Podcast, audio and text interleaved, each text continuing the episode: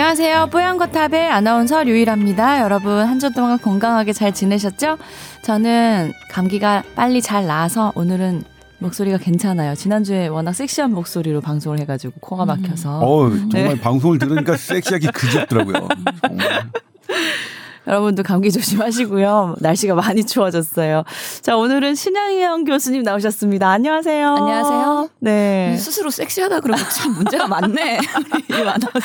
원래 자기의 이미지는 자기가 만들어가는 거예요. 이렇게 주장하다 보면 나중에 다 그런 줄 그러니까. 알더라고요. 실제로 네. 들어보세요. 정말 섹시하기 그지 없어요. 아니, 약간 섹시함에 결핍이 있기 때문에 네. 자꾸만 섹스 어필 하고 싶은 거죠. 저는 인정하는 거는 음. 이제 청순한 이미지는 너한테 없다는 건 인정해요, 제가. 음. 인정할 건 인정하고 음. 맞는 건 맞다. 있다고 주장하고 그런 거예요? 어. 그러니까 팩트가 아니고 그냥 주장인 것 같은데 그런 거죠 뭐. 네. 네. 그래서 선생님 뭐 네. 별일 없이 잘 지내셨습니까? 네, 저는 그래서 저보고 네. 스스로 섹시하다고 얘기하지 않습니다. 제가 잘못했네요. 네. 가진 게 많아서. 별일 없으셨고요? 네, 별일 없었어요. 네. 얼굴이 좋아지셨는데요. 네, 네. 이제 좀 행복하고 즐겁게 음. 살려고. 음, 좋은 그러니까 일 있으셨나 봐요. 부동산이 많이 올, 어, 올랐나 봐요. 아, 뭐. 그래야 될 텐데 아니에요. 네. 뭐 자수고가 폐지되면 강남이 많이 오른다 그러잖아요. 네. 많이 올랐어요 어. 이미. 그러니까 난 강남 사람이 아니어가지고 음. 참 억울하네. 우리 여기 강남 사람 아무도 없어요. 네. 그나 그나마 다행이다 그건. 그렇죠. 네. 배가 덜 아파서. 위화감 느껴질 뭐냐면 뻔했어. 네. 남의 남이 이제 강남집 남의 강남집 값이 오르면 남의 일인데 음. 여기 있는 사람이 강남집을 갖고 있어 그게 그렇죠. 오르면 완전히 열받는 일이지. 음. 강남 올 일이 여기 녹음하려고 여기 목동 오는 것밖에 없어요. 아 목동도 네. 강남이구나. 그렇지. 음 그렇네요. 자, 뭐, 그러니까 농담하신 거죠? 아닌데. 헷갈려. 나는 생각 아무 생각 없었어요. 강남은 그냥 그 특정 고 지역이 강남이라고만 아, 생각하고 아, 있었어. 강남 다음에 목동이니까 음, 이제. 음. Under the river. 어, 음, 그러면서 또 네. 학군에서 네. 또 항상 빠지지 않는 곳이니. 아, 어, 목동 음. 학군 좋죠. 그러니까 네. 네. 항상 오면서 학원 버스도 이런 거 보면서 음. 아, 이런 데 살아야지 엄마들의 음. 스트레스는 없긴 하겠구나라는 음. 걸 이해를 하긴 해요. 근데 또 목동에 여기 사는 분들 많아서 얘기 들어보면 목동 계시는 분들은 또 대치동보다는 또 부족한 게 많아서 오히려 글로 이사 가고 싶어 하시는 분도 그렇죠. 제가 봤어요. 언젠가 이제 우리 네. 회의에서도 한 번 얘기했는데 맞아요. 목동에서도 대치동 다니시는 분들이 많은데 어, 대치동에서 가장 잘 되는 과가 있어요. 그러니까 네? 어린이의 그 정신적인 아픔을 보시는 그런 아, 선생님들이 정신과? 되게 잘 되거든요. 오. 목동도 지금 목동에서 여셨던 분들 그러니까 예를 들면 예전에는 저한테 제 이제 지인분들이죠. 환자가 별로 없으니까 예, 되게 좀 소개 좀 시켜줘라 이렇게 했던 분들이 지금은 뭐냐면 제가 어떻게 봐주십시오라고 얘기를 하면 어, 너무 시간이 없다, 너무 환자가 많다 음. 이럴 정도니까 음. 그러니까 이제 하나가 이게 이제 통계적으로 누군가 좀 잡아줬으면 좋겠는데 네. 이렇게 이제 학원들이 아이들을 되게 이제 그 선행학습을 시키잖아요. 네. 어, 제 친구 아들 같은 경우에는 초등학교 5학년인데 정석을 해요. 음, 중학교 그 고, 과정을 하는. 고등학교 고등학교예요? 고등학교 수학을 하는 거예요. 초등학생이 고등학교 네, 그렇게 하더라고요. 수학을? 그러니까 그 단계가 음. 뭔가 단계가 만약 5단계가 있다면 뭐 3단계 그러니까 뭐 내가 시험을 봤더니 2단계 학원밖에 안 된다. 그러면 2단계 학원에서 어 3단계 학원을 준비하기 위해서 가고 또 3단계 학원에 열심히 해서 4단계 학원을 가고 또 4단계 학원 열심히 해서 5단계 하고 이런 식으로 돼 있는데 어 사실 초등학교가 고등학생 과정을 소화한다는 건 그걸 소화하는 아이들이 분명히 있을 거예요. 뛰어난 아이들이. 음. 근데 그거를 소화하지 못하는 아이들에게는 상당히 많은 어려움이 될 거죠. 그래서 그런 아이들이 되게 많이 힘들어하는 거라, 거라서 네. 물론 이렇게 선행학습이 분명히 득이 되는 부분이 있을 겁니다. 어떤 아이들한테는. 네. 근데 분명히 많은 사람들한테는 근데 득이 되는 애들은 드러나요. 음. 예를 들면 이렇게 이렇게 이렇게 해서 선행학습 시켰더니 내가 어디 어디 의대 갔다. 뭐 신 교수님처럼 아주 뭐 아주 우리나라 최고의 고등학교를 간다거나 아니면 최고의 의과대학을 가서 한다는 게 드러나. 이런 분들은 좀 따로 있는 것 같아요. 드러나는데 네, 네. 거기서 적응하지 못하고 이런 이렇게 조금 아파하는 애들은 드러나지 않아요. 음. 그게 저는 문제인 것 같아요. 그래서 전부 다 신화는 있어요. 음. 이렇게 선행학습을 해서 전부 다 좋은 데 갔다라는 신화는 막 드러나는데 음. 그렇게 아파하는 애들은 잘 드러나지 않아서 이런 거를 누군가는 조금 어, 냉정하게 득과 실을 좀 따져줘서 음. 우리가 팩트를 좀 제대로 보고, 그러니까 음. 정말로 우리가 선행학습이 갖고 있는 득은 어떤 음. 거고 실은 어떤 거라는 걸 음. 좀 저는 좀 그걸 좀 잘 알았으면 좋겠다는 생각이 좀 들어요. 음. 저의 개인적인 경험으로는 제가 개인적으로 얻을 수 있는 정보 내에서는 네. 상당한 실이 있다는 것도 느껴져요. 아 그래요? 예, 저는 이제 뭐 오. 선생님들이 의사 선생님들이 이제 친구니까 그러니까 네. 개인적인 경험이죠. 이게 뭐 표준화되거나 통계적으로 유의성을 갖고 있는 그런 어, 객관적인 정보라고 할 수는 없지만 네. 어쨌든 그런 실들이 접할 수 있으니까 실에 대한 정보들을 누군가는 좀 그런 우리 과도한 선행 학습 이런 것에 대해서 조금 어, 제대로 현실적인 것을 해줬으면 좋겠다는 생각을 괜히 해보네요. 강남 말씀을 하셔가지고. 네. 그러니까 이게 모든 게 상대적이었고 저도 고등학교 때 뭐 최고의 고등학교로 나왔다고는 하지만 되게 그때의 기억이 별로 좋지는 않아요. 음, 선생님은 음. 어 그때 당시 워낙 이제 공부도 잘하는 뛰어난 학생이었고 했으니까 음. 지금 자식이 있으시잖아요. 예. 아이들 교육은 어떻게 본인처럼 그렇게 선행도 시키고 치열하게 시키는 편이신가요? 그러니까 예. 이게 저 살기 바빠가지고 남을 못 챙기고 있어요. 선행학습의 부작용이네요. 그런데 부모가 선행학습을 했더니 자식은 선행학습을 못하는 부작용이 나오고. 예. 예.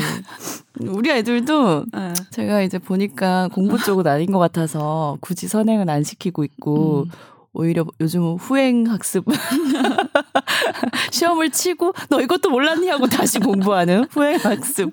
그거 되게 중요한 하고 거잖아요. 있는데. 틀린 거 그쵸. 노트 만들기. 네, 예, 언젠간 이 잘하리라. 믿고 있는데 뭐다 음. 능력대로 하는 거죠, 뭐. 네. 아니에요. 엄마의 손은 중요한 것 같아요. 그래요? 불구하고. 네. 예. 교육 얘기 하려니까 끝도 없어서 그쵸. 네, 네, 끝도 다음 없어요. 얘기로 넘어가야 될 것 같아요. 또 아파트 얘기한 거야? 아파트 얘기하다 교육 얘기까지 나왔어. 부동산 먼저 얘기하셔가지고. 아, 뭐 좋은 일. 응, 좋은 선생님 일 얼굴이. 좋아지셔가지고 어, 얼굴은 왜. 좋아지셔가지고 이런 얘기까지 저는 뭐 나오게. 돈을 많이 번다고 얼굴이 좋아질 사람은 아니잖아요. 아, 성격상. 네. 푹 쉬다 오신 것 같아요 아, 최근에. 네. 예. 어제 이 얘기만 하나 딱 하자면 네. 어제 제가 이제 술자리에서 한 멤버가 본인의 집값이 지난 1년 사이에 음. 10억 넘게 뛰었대요. 어? 강남 한복판이겠죠. 음. 근데 뭐라고 말씀하시면 이건 전 저, 자기는 하나도 안 줬다. 왜냐면 이건 비정상이기 때문에 아, 그리고 이 비정상적으로 했던 것들은 반드시 사회에 후유증이 온다는 거예요. 그 후유증을 우리가 감당해야 되기 때문에 좋지가 않다고 말씀하셔서 하지만 전 부럽기 짝이 없었어요. 음. 가진 자의 여유네요. 그러니까. 그렇게 말해야지 아, 어떻게? 어 너무 좋아 이러면 얄밉잖아요. 아니 근데 그런 건 한번 생각 아 저는 이제 그런 것에 대해서 생각해 보진 않는데 아 그런 것들이 갖고 오는 사회적 후유증 왜냐하면 그게 미국과 일본의 선례가 아. 있으니까 그런 걸 과연 우리나라는 어떻게 감당할 것인가에 대한 어, 문제도 음. 뭐 얘기하다 말았어요. 그러게요. 음, 그렇구나. 저는 항상 그 못 가진 자로서의 시각으로 가진 자를 바라보기 때문에 네. 그게 저의 조금 가치관과 정체성인 것 같아요. 그래서 음. 가지면 안 될 것 같아요. 가치관 그거 힘들으시나 참 봐. 그거 누가 못 가졌어요? 가질 수 있는데 있는데 못 가지겠다. 아니 노력이라도 이렇게 기웃거릴 수도 있잖아요. 그냥 이런 거 보니까 뭐냐면 객관적이지 않은 것은 음. 섹시하다거나 청순하다거나 그런 걸로 합시다. 그런 거는 뭐 내가 다 인정해 드리겠어. 근데 뭐 네. 이렇게 가진 분들이 뭘 가지지 못했다고. 음, 못 가진 가지신 건 저. 거래요. 아 그래요? 아 예 알겠습니다. 그럼 난 섹시함을 못 가졌다는 뜻인가? 결론이?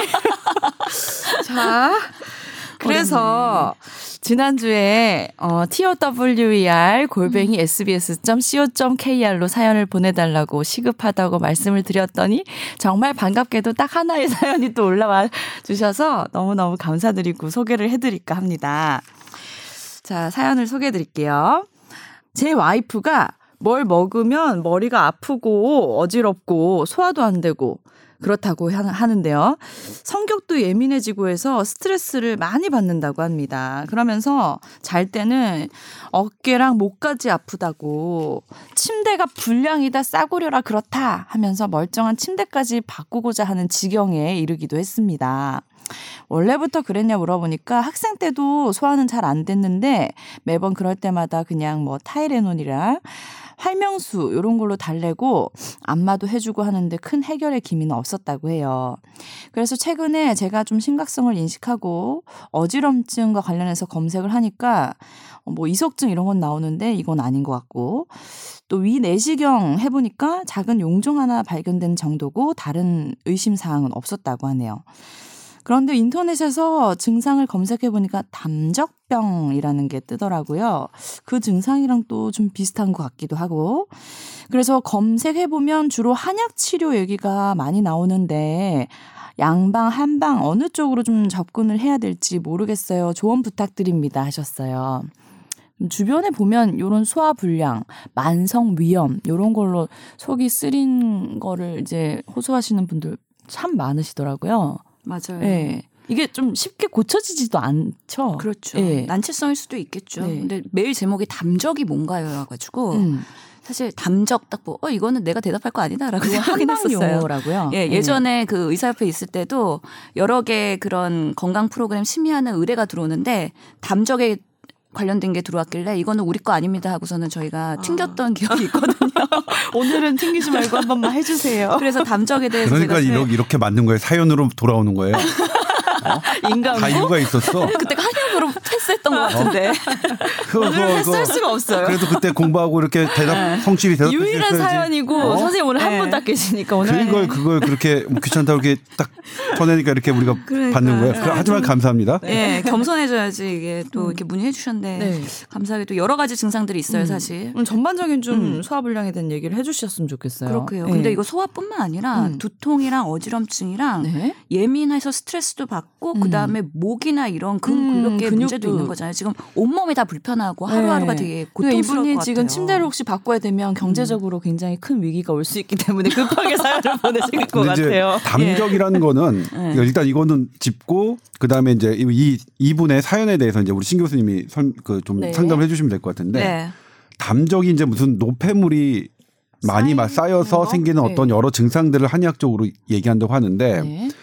실은 이제 어 노폐물이 저는 개인적으로 노폐물이라고 없다고 생각해요. 음. 뭐 객담도 우리 방어 기 전에 하나지 음. 객담이 가래가 어디에 있어서 음. 그것이 노폐물이다. 그래서 노폐물이 어떻게 뭘 나쁘게 한다. 음. 그리고 우리 몸에 독이 있다. 그래서 뭐 음. 디톡스 그런 거 있잖아요. 음. 저는 그래서 그런 것도 사실은 개인적으로는 이건 저 개인적인 의견입니다만 디톡스 이런 것도 없다. 사실은 없다고 생각해요. 네. 근데 그런 것들이 많아서 객담이 많아서 어떤 어 폐의 어떤 기구 그 어떤 통로를 막아서 염증을 일으키고 폐렴을 음. 일으킨다 일으킨다면 문제지만 네.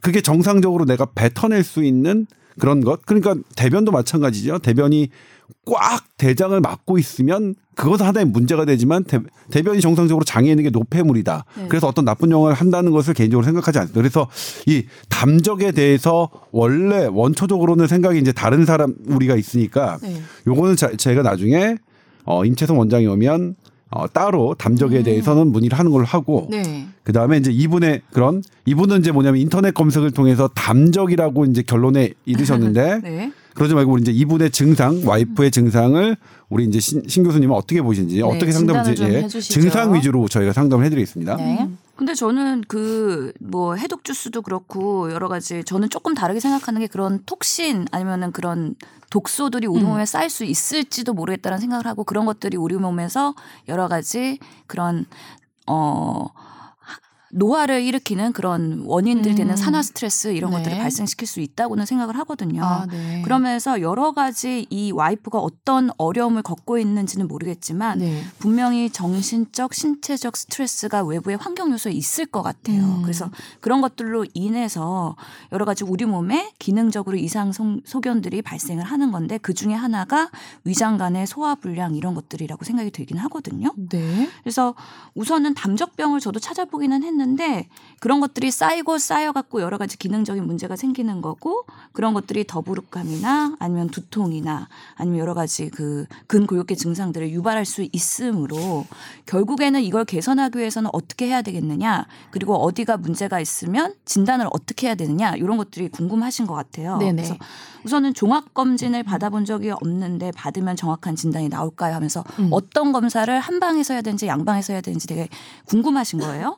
그래서 저희는 이런 상황에서는 우선은 뭐 심리적 증상으로 인해서 아니면 또 신체적인 문제로 인해서 불편한 증상이 나- 발생했다. 그럼 한 번은 검사해 보는 건 나쁘진 않을 거라고 생각이 들어요. 이제 네. 40대 정도 되면은 종합 검진 같은 것들 받아보면서 내 몸에서 간 수치는 올라가지 않았는지 음. 콜레스테롤에 문제가 없는지 이런 것도 확인을 해볼 수가 있긴 한데 실제적으로 저 희가 딱 경험적으로 이런 환자분들이 온다 그러면 검사를 해도 대부분은 이상 소견이 없을 가능성이 높습니다. 음. 의학적으로는.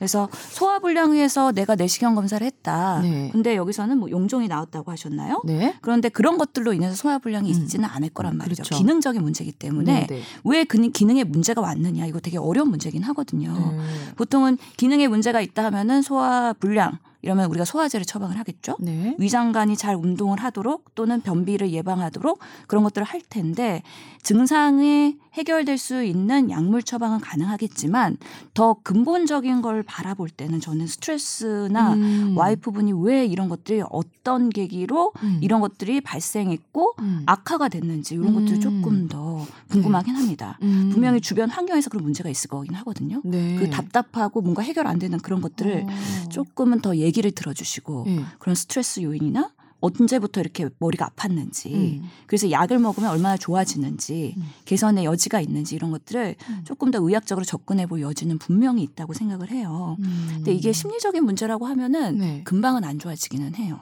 음. 그래서 이런 것들은 조금 더 집중적인 의사의 상담과 함께 정말 뭔가 내가 예민한 요소들 음. 그런 것들이 심리적인 뭔가 우울이나 불안, 스트레스로 같이 연결이 된다면 그런 것들이 또 불면이랑도 연결이 돼 있거든요. 음. 이게 항상 다 꼬리를 물고 악순환의 고리를 갈 수가 있기 때문에 음. 이런 것들을 어디서부터 우리가 중재할 건가 그런 것들을 우리가 결정해 주는 게 사실 의사들의 역할이죠. 네. 그런 면에서는 오셔가지고 상담하시고 관련 뭐 두통, 어지럼증 또는 여러 가지 그냥 근골격계 증상 한번 체크업 해볼 필요는 있다. 그리고 그런 것들이 다 깨끗하다고 나오면 그 다음에 심리적으로 어떤 문제가 있는지에 대해서 좀 더 상담을 하고 그래서 그런 것들을 개선하기 위해서 우리가 주변의 가족들도 도와줘야 되고 의료적으로도 도움을 줘야 되고 필요하다면 환경을 바꿀 수도 있겠죠. 그런 것들을 전방위적으로 해줘야지 서서히 좋아질 가능성이 있다.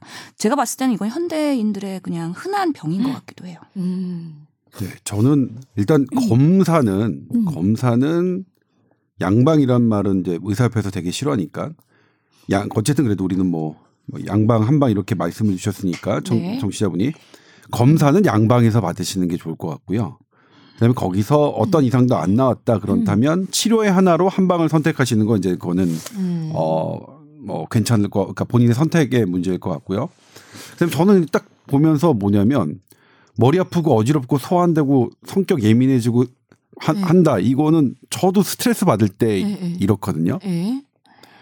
그리고 이제 신 교수가 말씀하셨듯이 어 검사에서 안 나올 가능성이 되게 많고 그러면 이제 그러니까 일단 이건 뭐 정상임을 가정으로 얘기를 한다면 가정이 가정이긴 하지만 그러면 이제 어 와이프의 스트레스에 대해서 어 그러니까 무엇이 스트레스인가에 대해서 좀 더 고민해야 되는 게 아닌가 그런 생각이 좀 들었어요. 음. 저도 머리 아프고 어지럽고 소환되고 성격 예민해지고 이럴 때는 정말 누군가가 나의 이 이거를 좀 들어줬으면 하는 음. 그런 것들이 좀 있었거든요. 그러니까 사실 이럴 때 아무도 그냥 관심 안 가져주면 외롭잖아요. 네. 어, 저는 그렇게 외로움을 스스로 극복하고 이렇게 성장해 왔어요. 아무튼 그래서 이런 이런 거는 사실 어 저는 그냥 느낌에는 음. 어, 이거는 스트레스일 것 같고요. 네. 그리고 그런 게 오래됐다면 그 오래된 이 부분에 대해서 얘기를 해야 되고 그다음에 아까 신 교수님이 언급해 주셨지만 어떤 것에 어떤 부분에 대해서 스트레스를 와이프분이 받는지에 대해서 음. 어, 어떤 환경인지 아니면 어떤 조건인지 어, 아니 뭐 그런 거 있거든요. 예를 들면 이런 이런 상황이 어 뭐라고 해야 되나? 뭐 시어머니가 뭐 오셨다 가면 나타난다거나 아니면 남편이 술을 늦게까지 먹고서 하면 나타난다거나 아니면 일주일에 한 번 버려야 되는 재활용 쓰레기를 버리지 않았을 때 그 다음에 나타난다거나 그래서 사실 이제 뭐 같이 부부라긴 하지만 사실 되게 다른 사람이잖아요. 그래서 직접 묻지 않고 직접 말하지 않으면 모르기 때문에 그런 부분을 조금 신경 쓰시는 게 어떨까라는 생각을 해봤습니다. 뭐 일상생활 하다 보면 스트레스 요인이 많은 것 같아요. 그리고 네. 이 담적병에 대한 것도 결국에는 개선 방법이 그런 스트레스 요인을 해결하고 그 다음에 생활 습관을 개선하자. 결국에는 뭔가 묘약이 있거나 치료가 딱 있는 건 아니거든요. 그렇기 음. 때문에 폭식이나 과식이나 급식하는 습관 음. 이런 것들을 개선을 하고 정말 하루 세 끼를 30분 동안 천천히 먹으면서 규칙적으로 먹고 네. 그러면서 좀 뭔가 릴렉스하거나 힐링할 수 있는 나만의 여가 생활이나 운동 같은 거 음. 내 스스로를 투자할 수 있는 그런 여유가 있어야 되는데 음. 지금 이 와이프 분은 얼마나 어려운 상황에 있는지 모르겠어요. 근데 네. 애 키우고 네. 집안 유지하고 네. 부동산 투자도 해야 되고 그렇죠. 부동산 왜 나와요? 그러려면 정말 엄마들 할 일이 많더라고요. 아유 어마어마하죠. 네. 참 그래서 그런 것 자체가 음. 생활을 유지하는 게 너무 당연하다고 보는 것들의 일상생활조차가 음. 엄마로서는 너무 스트레스풀한 일일 수가 있을 것 같아요. 네. 그러니까 저도 매일 드는 생각이 아이고 이거 알았으면 진짜 결혼 안 했겠다. 애 안 낳았겠다. 그런 거를 좀 강의를 하고 다녀야 될 것 같아요. 아, 예. 우리 같이 하고 다닐까? 결혼하면은 여성들이 솔직히 지금 선생님이랑 저 네. 정도의 나이대 엄마들이 정말 할 일이 많잖아요. 애도 키워야 되고 일도 해야 되고 뭐 네. 시댁 챙겨야 되고 다 이제 한참 음. 바쁠 나이인데 음. 그런 것들의 이제 일환으로 생활이 많이 이제 스트레스가 있으시다면 음. 좀 이런 일들은 어느 정도 해야 되긴 하지만 본인만의 조금 시간도 가지고 스트레스를 풀 수 있는 방법을 좀 찾아야 되지 않을까 싶기도 하네요. 예. 이게 전반적으로 복합적인 병명인 것 같아요. 어떻게 보면은 음. 해결하기도 참 어렵고. 맞아요. 네. 음. 아, 이 얘기를 들으니까 나도 소화가 좀안 되려 그러네, 갑자기. 그렇긴 해요, 네. 사실. 음. 그러니까 집안에서 그러니까 일반적으로 저는 예전에는 이제 별로 신경 쓰지 않았어요. 음. 뭐 이런 저는 남성이기 때문에 남성으로 태어난 게 다행이다. 뭐 이런 생각을 했었죠. 음. 그러니까 그 남자들 예. 부러울 때가 많았어요, 저도. 제가. 봐도 이거 네. 이거는 이제 어 여, 여러 가지로 제가 좀 유리하게 유리한 사회 구조인 것 같아 같아서 음. 그래서 이제 제가 이제 감히 뭐 이런 여성의 이런 엄마의 이런 거에 대해서는 제가 언급할 수 있는 그런 그런 게 전혀 없는데 음. 다만 이제 저는 나이가 들면서 그러니까 체력이 예전보다 떨어지니까 스트레스에 훨씬 더 예민한 예민 약해진 거예요 제가 그래서 스트레스 상황이 되면 이게 뭔가가 더 이게 데미지가 큰 거죠. 근데 그러면 저 저는 어떻게 극복하냐? 그러니까 스트레스를 날리는 것 중에는 가장 중요한 게 그러니까 재미 재미있는 거더라고요. 그러니까 뭐냐면 누가 농담을 하거나 뭘 재밌는 상황에서 깔깔깔깔 웃고 나면 정말 사라지는 경험을 저는 여러 차례 하고 있어요. 그래서 오. 어 이게 그래서 어떻게 되는 거냐? 저는 이제 뭐냐면 그 동영상도 있어요. 제가 스트레스 받을 때 되게 좋아하고 깔깔깔깔 웃는 네. 예를 들면 이제 어 이 캐나다에서 제작한 건가요? 이렇게 거의 몰래 카메라인데 음. 거의 이게 코미디언들이 근데 이제 영어가 안 나와요. 음. 그냥 동작으로만 나오기 때문에 네. 그걸 보거나 최근에 이제 유튜브에서 재밌는 것들 있잖아요. 그래서 저는 깔깔깔깔 웃으면 어 제가 했던 이 증상들 머리 아픈 증상 이런 것들이 오, 완전히 사라져요? 사라지는 것들을 어. 경험을 해서 네. 아 좀더 이게 이게 옛날에는 체력이 좋았을 때는 아 스트레스 뭐 와도 다 견뎌낼 수 있어 내가 뭐 머리 아다 이렇게 됐는데 음. 그게 약해지니까 이거 좀 치료약을 찾아야 되는 거더라고요. 그래서 저는 그렇게 하고 있어요. 그래서 저는 이게 개인적인 방법이긴 한데 네, 좋네요. 혹시 도움이 되실까 하고 말씀을 그 드려봅니다. 자기 스트레스 풀 수 있는 노하우 하나씩은 다 갖고 있어야 돼요. 네. 그거 갖고 계시는 것만 해도 되게 음. 행복한 거죠. 되게 건전한 음. 방법인데요. 네. 그렇죠. 건전한 방법으로 하셔야 돼요. 술 먹거나 네. 약하거나 그럼 그러시면은 오히려, 오히려, 어, 내 몸을 악화되죠. 상하기 때문에 네. 그런 거 하시지 말고 그래서 술 얘기에서 나와서 그런데 음, 지난 방송도 술이었지만 음. 그래서 이제 뭐냐면 나이가 들수록 술자리가 많잖아요. 네. 근데 과감하게 즐겁지 않은 자리는 이게 좀 어, 쳐내야 못 간, 돼요? 쳐내야 되는 것 네. 같아요. 아, 그래서 그러니까 우리 회식이 잘렸구나. 그건 아니고. 그거는 이제 우리끼리 예. 따로 만나요. 그건, 아니에요. 예. 그건 아니지만 예. 그건 다른 사정이 있긴 하지만 예, 예. 아무튼 그런 부분 그러니까 제일 고역이 이게 이렇게 술을 마시는데 막 긴장해야 초긴장해야 되고 뭘 실수하지 음. 않을까봐 해야 되는 자리가 음. 되게 힘들잖아요. 네. 그 게다가 거기다 술까지 마시면 음. 그러니까 어떻게 그걸 다 피할 수는 없겠습니다만 어, 좀 그래도 과감하게 내가 저 이 자리에 안 나가면 내가 꼭 손해를 볼 것 같은 그런 느낌 그런 것들을 좀 버리고 그냥 술은 되게 즐겁게 깔깔깔깔 대고 마실 수 있는 사람하고 이렇게 하는 게 어떨까라는 생각을 또 저는 그러니까 진짜 남자랑 여자랑 세계일 수도 있고 같은 의사지만 저는 술자리가 하나도 없거든요. 어? 일을 많이 해도 음. 밤에 술자리가 없어요. 그냥 어. 간단하게 와인 마실래? 아니면 음. 맥주 마실래? 안 먹으면은 돼. 안 먹어도 괜찮아. 그런 회의 자리만 있지. 아. 정말 그런 모임 자리가 하나도 아니 없어요. 주변의 의사들이 다 스케줄이 다르고 바빠서 그러신 거 아니에요? 모르겠어요. 이게 음. 미투 운동 이후에는 더더욱이 회의만 아. 하고 다 그냥 어. 빠이빠이 하지 술을 어. 안 먹어요. 어. 권유하지도 않고 먹자 그것도 그랬을 때 좋네요. 네. 네. 안 먹겠다고 할 이미지가 그렇게 돼서 그런 그래서 이제는 먹을 수는 없는 빼고 다 상황이고. 먹고 있는 거 아니에요?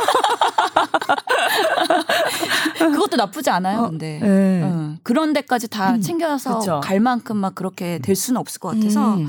그래서 참 같은 의사지만 활동 범위랑 이게 남성이랑 여성의 차이인지 모르겠는데 되게 다른 것 같 다는 음. 생각이 들긴 하네요. 선생님 그럼 스트레스 풀 수 있는 나만의 방법 있으세요? 네. 뭐예요? 저는 잠자예요. 아.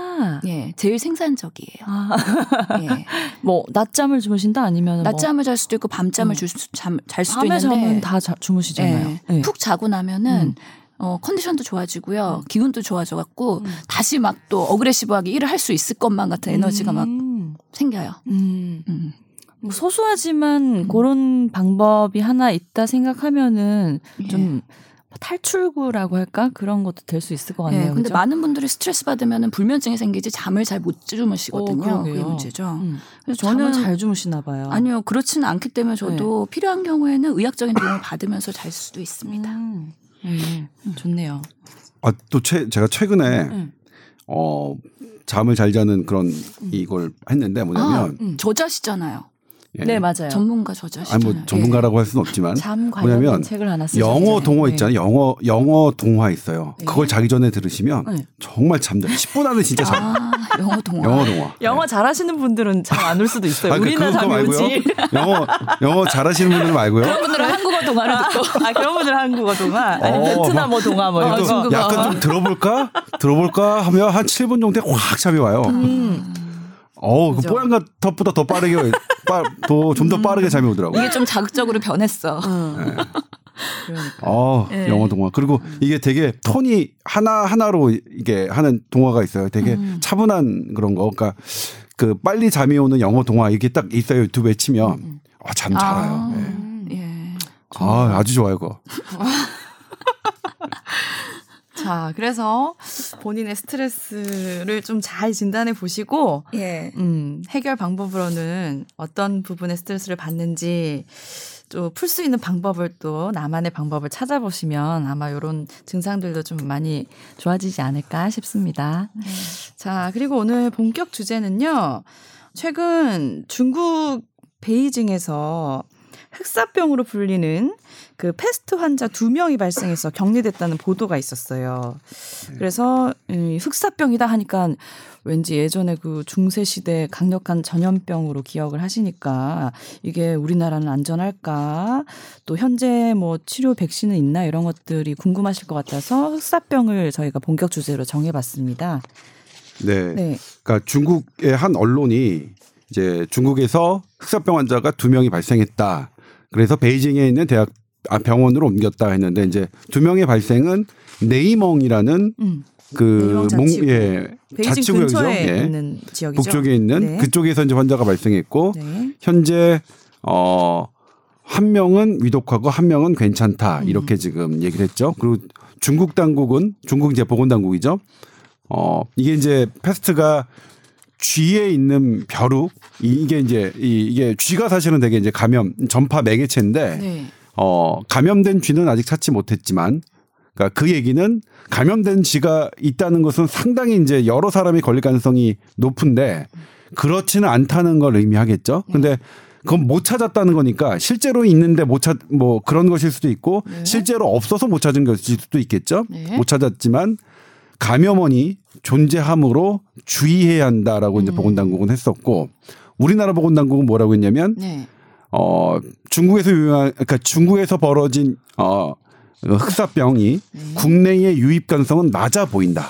어, 하지만 그래도 그래도 이게 전염력이 높기 때문에 네. 어, 우리나라에서 관심 단계의 그런 주의를 하겠다. 음. 그 다음에 중국을 여행할 때는 네. 어 설치류죠, 설치. 네. 설치는 설치류는 요즘에 그런 게 있는데 액티브엑스 깔고 네. 고객니서 깔고 뭐 깔고 install이라고 하나요 영어를? 예. install. 그러니까 뭐냐면 그 되게 웃긴 동영상이 있어요. 네.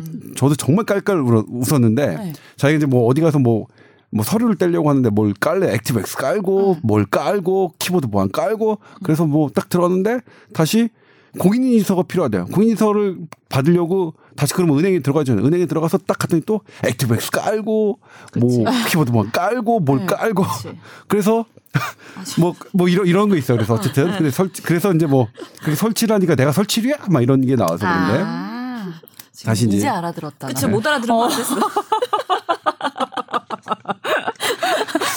섹시한데. 아 깔깔하게 되네 이제.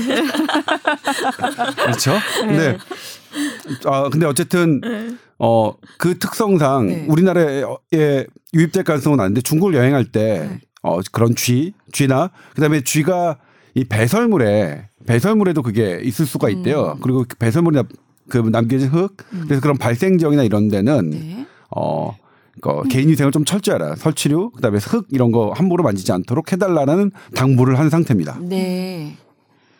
자, 근데 흑사병이라는 게 전염력이 굉장히 높잖아요. 뭐 이렇게 공기 중으로도 전염이 되는 건가요? 비말 감염의 네. 가능성이 어, 가능성을 알려져 있기 음. 때문에 그래서 사실 우리가 관심을 갖고 이 파장에 대해서는 조금 어 알고 있어야 된다는 건데 네. 중국에서는 지금 두 명 발생한 이후에 11월 12일이었죠. 그 이후에는 더 업데이트가 안 된 것 같아요. 환자 네. 발생에 대한 보고는. 네. 그런 만큼 중국에서 격리랑 이런 조치를 잘 하고 있는 것 같긴 한데요. 네. 어, 우선은 우리나라 유입 가능성이 낮다고 해서 지금 관심인 것 같고 관심 단계인 것 같고 하지만 이게 아직까지는 예방과 그럼 치료 어떻게 해야 되느냐 이런 음. 것들은 좀 알고 계시면 참고로 도움이 될 것 같긴 해서 네. 우선은 균의 방법이 이렇게 있는 거죠? 예 네. 치료는 흔한 항생제입니다. 뭐 독시사이클린 아니면 시프로플럭사신을 얘기하니까 그런 항생제를 투여해서 치료할 수는 있는 부분이고요. 네. 특히나 감염되었을 때 조기 그러니까 2일 이내에 발견해서 항생제 음. 투여하면은 뭐 그렇게 치사율이나 이런 것들은 높지 않다는 거죠. 네. 근데 참 이게 어려운 것 같아요. 이게 해외 신종 감염병 이런 것들을 보면은 대부분은 외국 갔다 와서 특히 동남아 음. 이런 데 갔다 오고 나서 열나면은 왠지 불안한 거예요, 다들. 그렇죠. 음. 네. 이것도 증상이 발열, 오한, 두통 이런 거거든요. 음. 그러니까 되게 애매모호하긴 해요. 음. 그냥 그래서 감기 같은 그런 그렇지. 증상들이죠. 예. 네. 그래서 괜히 여행 갔다가 피곤하면 감기 걸릴 수 있잖아요. 근데 네. 열나면 다들 불안해 갖고 이제 음. 오시는 거예요. 음. 예전에는 음. 그 한때 지카 바이러스가 네. 또막 이렇게 얘기가 될 때는 그래서 동남아 갔다 오고 나서 열나면은 지카를 검사해야 돼 말아야 돼. 맞아. 근데 이 검사 비용이 PCR 돌리면 한 10만 원 넘거든요. 오. 그래서 이게 딱 정부에서 지원을 해주는 대상자가 아니면 본인 부담으로 하기는 되게 불안한데 안 알면 좀 찝찝하고 음. 하자니 비싸고 이런 고민들을 되게 많이 하게 되더라고요. 네. 특히나 지카 같은 경우에는 성매개, 성 접촉에 의해서도 발생할 수가 있기 때문에 음. 그런 동남아에서 성관계하고 오신 남자분들이 더더욱 음. 좀 스트레스를 많이 받으셨던 음. 예, 기억이 있거든요. 음. 근데 뭐 패스트균은 우선은 그런 비말 감염에 의해서 노출될 수 있다. 하지만 지금 중국에서는 추가 환자 발생에 대한 보고는 없는 상태이기 때문에 네. 우리가 갔을 때 그런 노출을 최소화하기 위해서는 쥐나 쥐벼룩, 야생동물 이런 것들, 동물의 사체 이런 것만 좀 주의하면 될 것 같긴 하고요. 음. 의심 증상 있을 때는 그래도 곧바로 네. 어, 확인을 해보는 게 안전할 것 같습니다. 네. 또 이게 예방 백신이 없잖아요. 네. 그렇기 때문에 이거를 참 노출이 안 되도록 하는 방법밖에는 음. 지금 상태에서는 어 그리고 너무 피곤한 상태에서 여행을 하다 보면은 음. 또 어떤 또 발열될 수 있는 감염 가능성이 있으니까 음. 항상 컨디션 좋은 상태에서 여행하는 게 중요한 것 같아요. 음.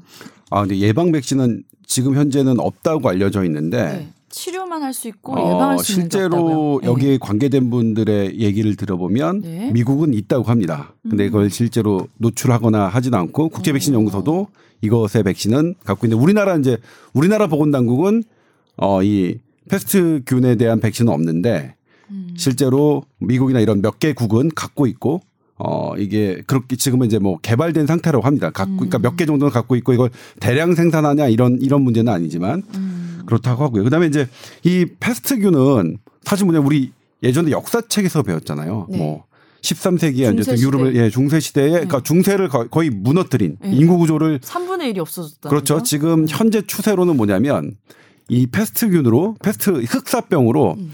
최소 7,500만 명, 최대 2억 명이 희생됐다. 와. 이렇게 지금 그 현대 학자들이 지금 하고 있거든요. 무섭네요. 그러니까 이제 엄, 엄청난 거죠. 당시는 인구가 더 적었을 텐데. 음. 그리고 이제 이게 나가 처음에 어 알려졌던 게 이제 13세기 유럽이잖아요. 그래서 지금도 어 스페인 아 그러니까 마르세유의 어떤 항구에서 무덤이 있었는데 무덤 막 그러니까 해골들이 했는데 그걸 딱 나중에 유전자 조사를 해 보니까 역시 예, 흑사병? 유전자들이 나왔고 어. 그다음에 영국에서도 엄청난 많은 사람들이 죽었고 그다음에 이제 그 나중에 그다음에 또 17세기 정도에 이제 프랑스 이런 데서 또 한 번 이제 어 대거 발병이 있고 막 그랬었죠. 근데 그리고 이제 이게 다시 신대륙으로 넘어가면서 유럽에서 신대륙으로 넘어가면서 또 남아메리카 이런 데서 또 많은 그 희생자가 났, 났었고 근데 이제 이게 과, 그래도 뭐 과거의 병이지 지금은 뭐 없어진 거 아니냐. 저도 사실 그러, 그렇게 생각했어요. 그래서 들여다 봤는데 이게 없어진 적이 없더라고요. 네. 계속해서 발생을 하고 있었고 음. 그리고 최근에는 이게 추세가 좀더 늘고 있어요. 그러니까 어, WHO는 세계보건기구는 통계가 이제 2015년까지만 이렇게 통계를 잡고 있는데 네. 지금 미국 CDC하고 미국 하버드 대학은 어, 최근 통계까지 잡고 있는데요. 그러니까 미국 CDC 통계로는 지금도 매년 1000명에서 2000명의 환자가 세계보건국에 어, 보고된다 이렇게 이제 보고를 하고 있고 미국 하, 미국 하버드 대병원은 그러니까 해마다 3,000명 가까이가 사- 사실 환자가 발생한다 이렇게 보고 있거든요. 그러니까 오. 적어도 1,000명에서 3,000명의 환자들이 지금 지금도 계속 어 어 이 흑사병에 걸리고 있고요. 그리고 수백 명 정도가 사망하는 것으로 지금 뭐 보고가 되고 있고 음. 그리고 주 지역이 어 남아메리카 음. 그다음에 아시아가 있습니다. 아시아. 네. 그래서 이 아시아에서도 보면 중국이 있었고요. 그다음에 이 몽고 지역도 있었고 티벳 이런 지역에서 계속 어뭐 했었고 그다음에 최근에 보니까 우리 그 어린 왕자의 그 섬이 어디죠? 응? 어린 왕자 어 마다가스카인가요? 마다가스카. 오, 전혀 기억 안 나는데. 그 거기서 최근에 또 몇백 명이 음. 집단 발병하는 사건이 있었어요. 음. 어린 왕자 그 무슨 비오밤 나무인가요? 음, 바오밤만 아, 나오면. 바오밤 나무인가요? 네. 아, 어린 왕자의 그 나무도 제가 지금 헷갈릴 나이가 됐군요. 그래서 마다가스카르 나라에서 발병했다고 하더라고요. 네, 기사 보니까. 네. 예. 그래서 지금도 계속 발병 우리나라에서는 음. 어 최근에 발병한 적이 거의 없지만 네. 근데 다른 나라에서는 계속 발병하고 있었고 그러니까 잊혀진 질병은 아니다. 뭐 이런 것을 저는 이번에 새롭게 알게 됐어요. 음. 그러니까 되게 흑사병이라 갖고 이게 뭐지 하고 되게 뜬금없긴 했거든요. 저도 네. 왜냐면은 의과대학 역사책에 때도 나오는 병인 것 예, 같아요. 이게 세균 종 이름도 여신이야 pestis 음. 그거기 때문에 사실 감염 우리가 의과대학에서 배울 때도 뭐 지나가긴 했지만 음. 최근에 뭐 그렇게 우리나라에서는 환자 본 적도 없으니까 음. 별로 그렇게 심각하게 듣거나 그러지 않고 되게 인문학적으로 예, 예전 중세의 그런 병 이렇게만 알고 있었는데 되게 뜬금없긴 했었어요 사실. 네. 근데 이게 naming이 되게 다양하더라고요. 네. 음, 흑사병, 흑사병.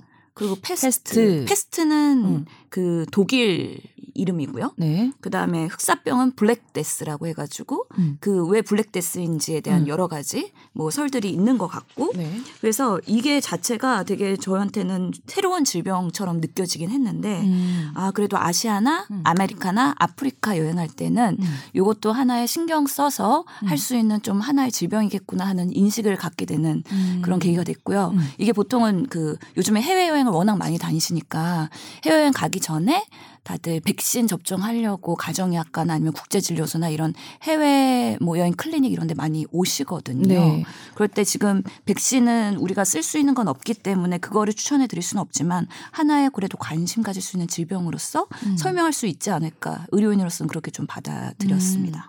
예전에 왜 블랙데스라고 했던 건가요? 이 병을? 음, 아까 이제 뭐 저기 페스트라고 한 거는 네. 그 페스트 뭐 plague 뭐 이런 것들은 이제 그런 용어들은 이제 역병이라는 뜻을 갖고 있대요. 역병. 음. 근데 이제 흑사병 왜 Black Death라고 음. 이름을 갖고 있느냐? 요거는 저도 이제 상당히 이제 고민을 했어요. 그날 이게 사람 저는 사실 뭐 취재 지시를 받았으니까 Black Death에 그러면 구글에 이제 Black Death의 그 뭐죠? 영 어원이라고 해서 어원이 에티 아좀 좀 까먹었네. 아무튼 그 어원에 그런 해당하는 걸 딱 했더니 음. 영국 사전하고 그다음에 미국 사전에서 이제 나와요. 근데 네. 거기서 공통적으로 나오는 거는 음. 이거의 하나의 특징이 검은 반점이 생긴다고 합니다. 검은 반점이 음. 생겨서 이게 이제 그것 때문에 어 이 블랙데스라는 블랙이 거기서 유래했을 거라는 얘기가 그 다수고요. 근데 소수 의견 중에서는 음. 네. 이게 뭔지 모르니까 네. 깜깜한 깜깜한 뭐 이런 이런 이런 것 때문에 아. 그곳에서 했을 것이다라는 설도 있는데 블라인드 데스 예, 이런 거죠. 예, 그렇죠. 음. 근데 이제 그 두 개가 다 뭐냐면 어 실제로 문헌을 계속 검토한 거예요. 음. 그러니까 역사학자들이 문헌을 검토하면서 했기 때문에 어 두 개 중에 어느 게 이제 정설이냐 이렇게 말씀드릴 수는 없, 겠지만그 다수는 이게 이제 검은 반점 때문에 어 이게 블랙데스라는 말이 왔다라는 것들이 더 많은 것 같고요. 그 다음에 또 하나 이제 뭐냐면 이게 사실 뭐 영향을 뭐 역사학자들이 더 많이 아시겠지만 제가 좀 신기했던 게 네. 유럽에서 막 이렇게 손잡고 이렇게 노래 부르는 거 있잖아요. 음. 손잡고 노래 불러서 맨 마지막에 다 앉는 그런 노래가 있는데 저 그러니까 어렸을 때 저희도 했었고 보이스카우트 다니면 근데 이게 그게 흑사병에서 유래된 노래라고 하더라고요. 그게 뭐냐면 이게 반점이 생기잖아요. 이렇게 동그랗게. 그래서 그걸 의미해 이게 그래서 원을 잡고 손을 잡고 하는 거고 그다음에 거기서 재채기를 하면 아까 이제 우리 어, 신 교수님이 이게 비말 감염이라고 했습니다. 비말이라고 하는 거는 기침이나 재채기를 할 때 아주 작은 침방울에 균이 묻어서 옮기는 걸 우리가 비말 감염이라고 하는데 네. 근데 이게 이제 뭐냐면 이걸 공기 전염으로 할 거냐 말 거냐는 지금도 논란이었어요. 그때 메르스 때도 그랬는데 음. 이게 뭐 에어로졸 그러니까 아주 되게 작은 물방울이면 공기다. 뭐 그다음에 그다음에 그다음에 사람과 떨어져 있으면 일반 사람들 느끼면은 떨어졌는데도 이게 뭐야 감염되면 공기지. 그래서 이 정확한 학자의 저기와 어 실제로 일반인의 이거는 되게 차이가 있고 실은 뭐냐면 공기 전염은 에어 에어로졸도 뭐 에어가 들어가니까 음. 어쨌든 그게 공기 아니야 이렇게 해가지고 뭐 뭐 그 하는데 아무튼 비말 감염 정확하게는 네. 작은 침방울에서 감염되는데 그렇게 재채기를 하는 순간 우리가 모두 죽게 된다는 의미로 앉았다. 어 그- 앉았다 그런 게 나왔대요. 그, 그러니까 그런 의미가 있대요. 그래서 음. 아 이게 되게 좀 그런 음 그런 엄청 오래된 전통 놀이였네요. 그게. 네, 뭐. 예 그렇다고 하더라고요. 음. 그래서 이게 그 죽음의 신, 뭐 죽음의 무도 막 이렇게도 일컬어지고 그래서 아. 그런 좀 인문학적인 그런 네이밍이 음. 것 같아요. 근데 왜 언론에서는 음. 여러 표현 중에 왜 흑사병이라고 그거를 채택하셨어요? 어 그러니까 표현 중에 음. 왜냐하면 가장 사람들에게 쉬운 표현이 무엇일까를 고민해요. 음. 그러니까 이걸 보면 어떻게 하는 게 가장 쉽고 사람들이 많이 알고 있을까를 하는 거죠. 그러니까 음. 저희가 여러 개가 있을 때 가장 고민하는 게 어떻게 쉽고 어떻게 명료하고 어떻게 간단하냐 그런 거죠. 그러니까 여러 병 중에 그러니까 예를 들면 진드기병도 우리 유행성 SFTS죠. 그것도 SFTS 하면 사람들이 모르니까 되게 고민해. 저야 SFTS를 하, 는 건데 그래서 이제 진드기로 매개되는 어떤 감염병 이런 식으로 하는데 이제 그렇게 되면 또 길어지면 어렵잖아요. 네. 그러니까 진드기병 진드기에겐 되게 미안하긴 하지만 진드기가 뭐 본인이 그러고 싶어서 한 것도 아니고 지 안에 있는 바이러스가 그런 거니까 진드기가 좀 미안하긴 하지만 그러니까 그래서 뭐 진드기를 다 죽인다고 해결되는 것도 아니고 죽일 수도 없거니와 그렇지만 그런 그런 부분이 있죠. 그래서 용어가 다양해갖고 사실 이게 이거야 하고서는 매칭하는데 또 혼란이 좀 올 것 같기는 해요. 네. 저희는 보통 의학용으로는 명확하게 그 군 이름을 하거나 음. 하기 때문에 음. 흑사병이 뭐였지 하고 저도 찾아보게 됐거든요 처음에. 음. 음. 근데 분명한 이제 치료 방법이 있으니까 항생제 아까 무슨 예. 항생제라고 하셨죠? 시프로프록사신이랑 독실사이클린. 어, 못 따라 하겠네.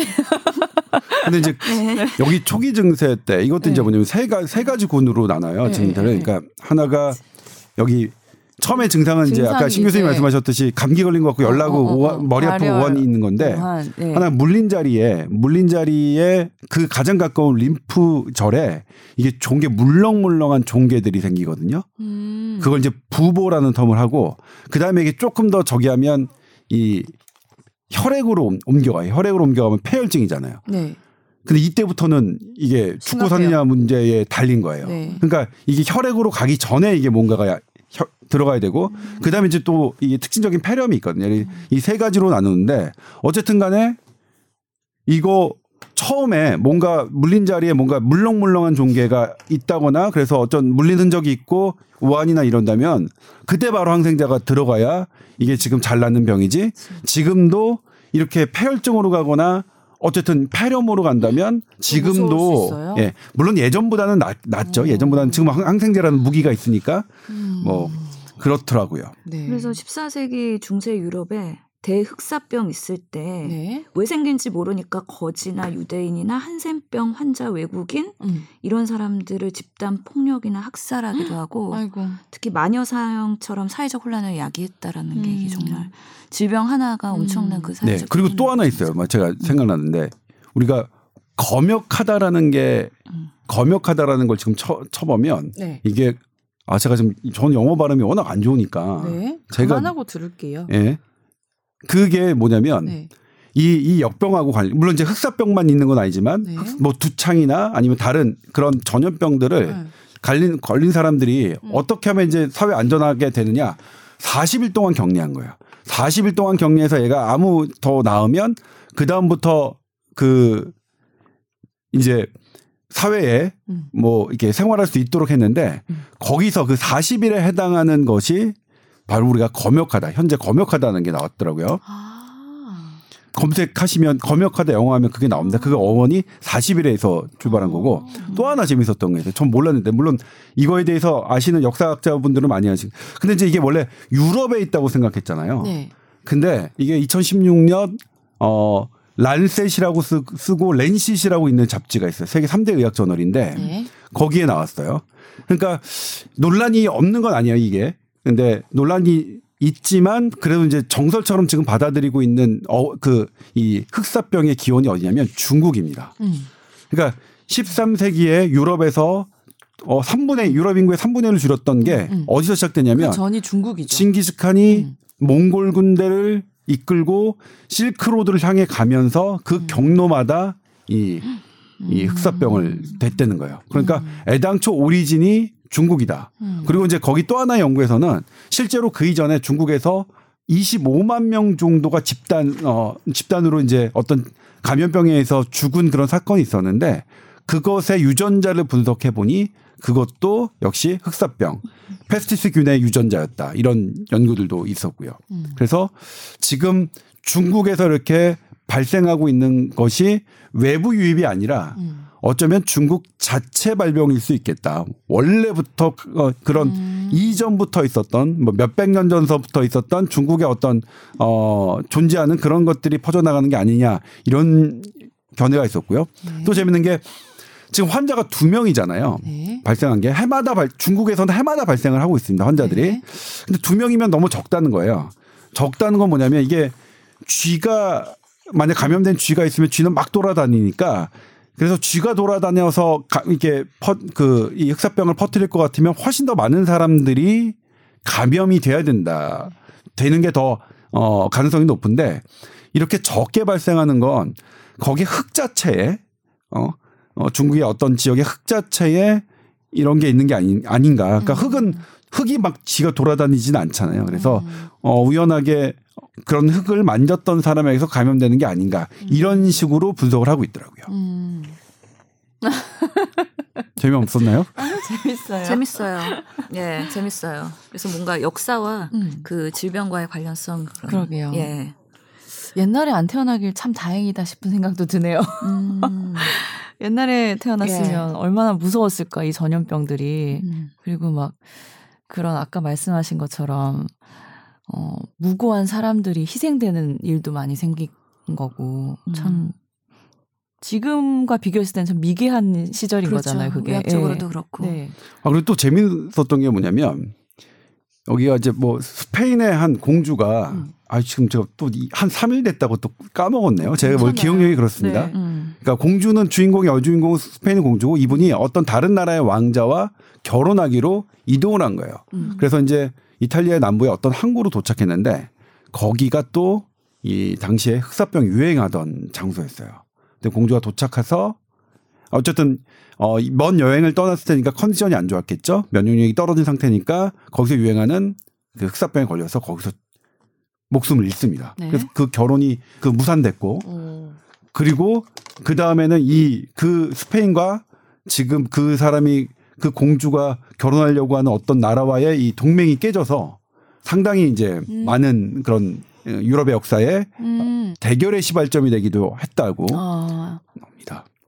정치 외교적으로의 분란이 일으켜진 원인이 된 것도 있었다고요? 네, 그렇죠. 예, 그러니까 예. 사건들이 개나 있어요. 저는 이제 물론 음. 그런 건 다 빼고 취재를 해야 되는 거니까 전반적으로 본 다음에 거기서 이제 의학적인 거, 어, 이제 의학적인 것들만 추려가지고 아주 조금, 음, 보도를 했는데 음. 그때 이제 취재하면서 읽었던 그런 재미니까 완전히 그냥 푹 빠졌어요. 그냥 어, 이런, 이런 게 있었네. 이런 게 있으니까 재밌네. 질병이 네. 정말로 이, 이 역사 이런 것들을 당시에는 역사와 경제와 문화, 정치 이런 거겠죠. 음. 상당히 영향을 준다. 근데 저희도 그랬잖아요. 사실 2015년 메르스가 우리한테 왔을 때 네. 엄청난 경제를 적인 거를 영향을 거- 겪었고 네. 사실 정치적으로 상당히 큰 사건이었잖아요. 네. 그렇죠. 예, 그때 뭐냐면 미국에 있는 미국이나 다른 유럽에서는 한국을 방문하지 말라는 음. 이런 경고가 있었으니까 그때 2015년에 세계 과학 기자 대회를 우리 서울에서 하기로 했는데 음. 그래서 그 세계 과학 기자 대회가 정말로 그 협회에서 네. 한국 가도 되냐?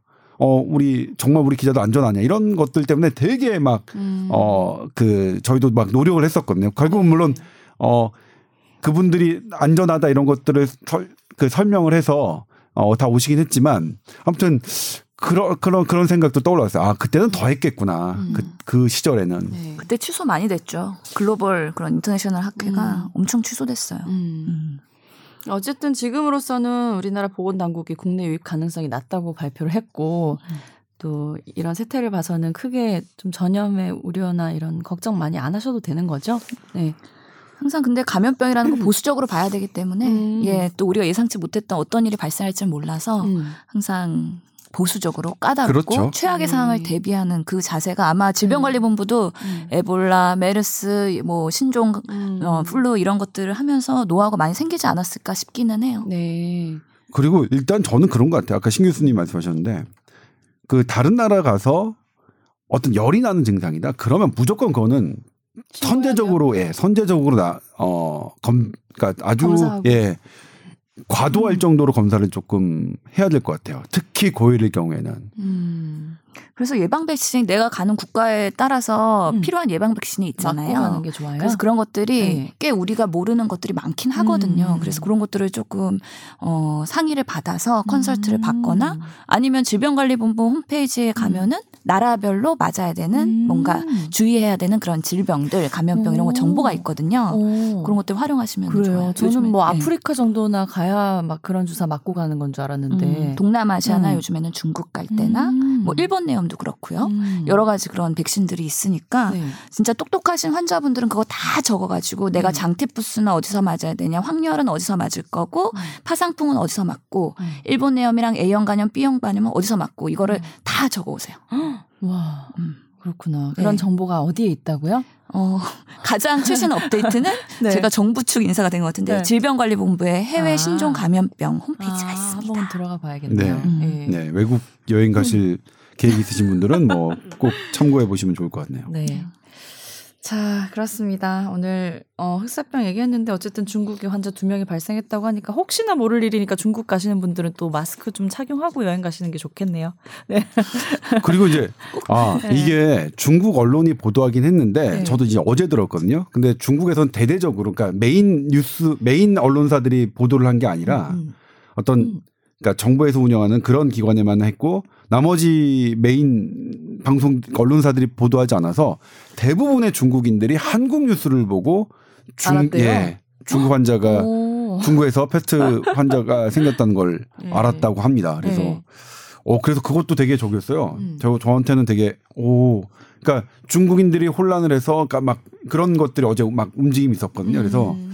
뭐 그렇다고 합니다. 음. 우리나라가 그 감염병에 대한 민감성, 음. 예민도가 많이 높아진 것 같아요. 음. 음. 큰 이제 감염병들이 몇 번 지나간 경험들이 있으셔가지고 음. 네. 그리고 아, 지구가 음. 하나가 되면서 네. 워낙에 그런 다른 나라의 소식들이 되게 중요해진 것 같아요. 그렇죠. 음. 네. 그렇죠. 그렇죠. 사실 2010년인가요? 11년인가요? 그때 신종플루. 지금은 이제 신종플루가 계절 독감의 하나로 됐지만 네. 아 그때도 정말 무서웠어요. 네. 저 무서웠어요. 특히 아이들 막 걸리고 이럴까봐도 전전긍긍. 그러니까 저도 그때. 뭐냐면 예. 입- 집에 제가 들어가면 저야 어차피 그 어쩔 수 없이 그런 게 현장을 가야 되니까 그러면 이제 어- 이거 어떻게 해야 되나? 그래서 막 옷을 따로 해가지고 음. 야 오늘은 나 지금 나 하지도 말고 난 방으로 들어갈게 음. 이렇게 했고 메르스 때는 그때는 사실 뭐냐면 우리가 처음에 오니까 몰랐잖아요. 그때는 2m 5분이었어요. 음. 2m 바뀌거나 5분 이내면 그게 이제 질병관리본부가 처음에 그뭐 감염내과 교수님을 딱 모시고 음. 그렇게 했단 말이에요. 그러면 절대 걸리지 않는다라고 했는데 그게 바로 깨졌잖아요. 음. 그다음에 이제 뭐냐면 저희도 되게 주의를 하거든요. 네. 제가 이제 방문했던 그 첫 번째 1차 아웃브레이크 장소를 그 병원을 갔는데 음. 누구랑 갔냐면 그때 대한의사협회 회장이랑 갔어요. 대한협회 대한의사협회 전문가들과 갔단 말이에요. 음. 그렇게 다 대비를 하고 갔는데 나중에는 어떻게 되냐면 저도 감시 대상이 된 거예요. 음. 그렇게 며칠 동안 뭐가 했는지 그렇고 그러니까 뭐 점점점 확대하고 막 그러다 보니까 생기는 일이죠. 그래서 네. 아 그때도 저도 뭐냐면 되게 무서웠어요. 그리고 이제 맞아요. 그렇게 돌아가신 분들을 보잖아요. 특히 네. 의료진 거기 이제 어 간호사분 여러분들이 있었는데 간호사분도 이제 기억이 뭐냐면 너무 열이 나서 정신을 잃으신 거예요. 본인이 일하시다가 음. 그 깨보니까 다른 병원, 그러니까 국립중앙의료원 중환자실이었다. 음. 이제 폐 사진을 보면 막 섬유화가 막 돼 있고, 음. 어 그래서 어 되게 되게 무서웠던 경험이 음. 저도 있어요. 그러니까 저도 그때 신종플루 막 한참 일어났을 때 감기 기운이 있는데 괜히 무서우니까 어, 아이들이 어렸을 때였거든요. 음. 집에를 못 가겠더라고요. 그래서 음. 그냥 바로 응급실로 가서 검사를 하고 막 가니까 저 같은 사람들이 너무 많아서 줄을 서서 밖에서 기다리고 했던 기억이 저도 있었어요. 음. 네. 아 그때 근데 또 아 이거 좀 시간이 길어지는데 그때 제가 좀 안타까웠던 게 뭐냐면 신종플루 약이 있었잖아요. 타미플루를 했단 말이에요. 근데 타미플루가 어떤 아이- 아이들에게는 약간 조금 이상 반응이 좀 생겨요. 네네. 그러니까 이상 반응이 생기는 것도 사실이고 타미플루는 근데 생, 그, 이 약을 그러니까 독감을 독감 바이러스를 죽이는 약이는 것도 사실이거든요. 가장 효과적인. 네. 근데 그때는 이 정보가 그러니까 우리가 전부 다 공포심에 있으니까 음. 타미플루 먹으면 이게 이상해진다더라는 것들이 확 확산되고 음. 근데 그렇지 않다. 그가 그러니까 이게 그 이상 반응이 없다 라고 하니까 사람들이 믿지 않고 음. 그래서 저는 그때 어떻게 생각하냐면 있는 그대로 그냥 하는 게 제일 좋을 것 같다는 생각이 들었어요. 있긴 있다. 있는데 되게 드물다. 음. 되게 드물고 실은 이 이걸 타미플루를 먹어서 사는 사람이 훨씬 많다라는 이런 것들을 조금 정확하게 있는 그대로 드려야 국민들이 시청자들이 혼란 혼란이 오히려 덜 된다. 그러니까 혼란할까봐 국민들이 혼란할까봐 어떤 걸 감추고 뭘 하는 거는 오히려 안 좋다라는 생각을 좀 했어요. 그때 뭐냐면 그래서 어떤 유명한 연예인의 아들이 네. 타미플루를 먹지 않고 어 목숨을 잃는 네. 사, 사고가 있었잖아요. 그게 제일 큰 네. 사건이었죠. 네. 네. 이 흑사병이 그런 큰 혼란을 일으키지 않기를 바라면서 오늘 여기서 마무리해야 될 것 같아요. 오늘 함께 해주셨는데 네. 왜 이렇게 그윽하게 쳐다보세요? 아, 예뻐서요, 섹시하고. 아 진짜 나 오늘 세수도 안 하고 새벽 근무여갖고 이러고 예, 왔는데 그런 게 네. 더 아름답네요. 아 그래요? 예. 평소에 화장 안 하고 다녀야겠구나. 네, 오늘 너무 즐거운 말씀 다 너무 감사하고요. 한 달 뒤에 봬요 선생님. 감사합니다. 네, 여러분들 건강 잘 챙기시고 저희는 다음 주에 또 찾아오겠습니다. 감사합니다. 네, 고맙습니다. 아.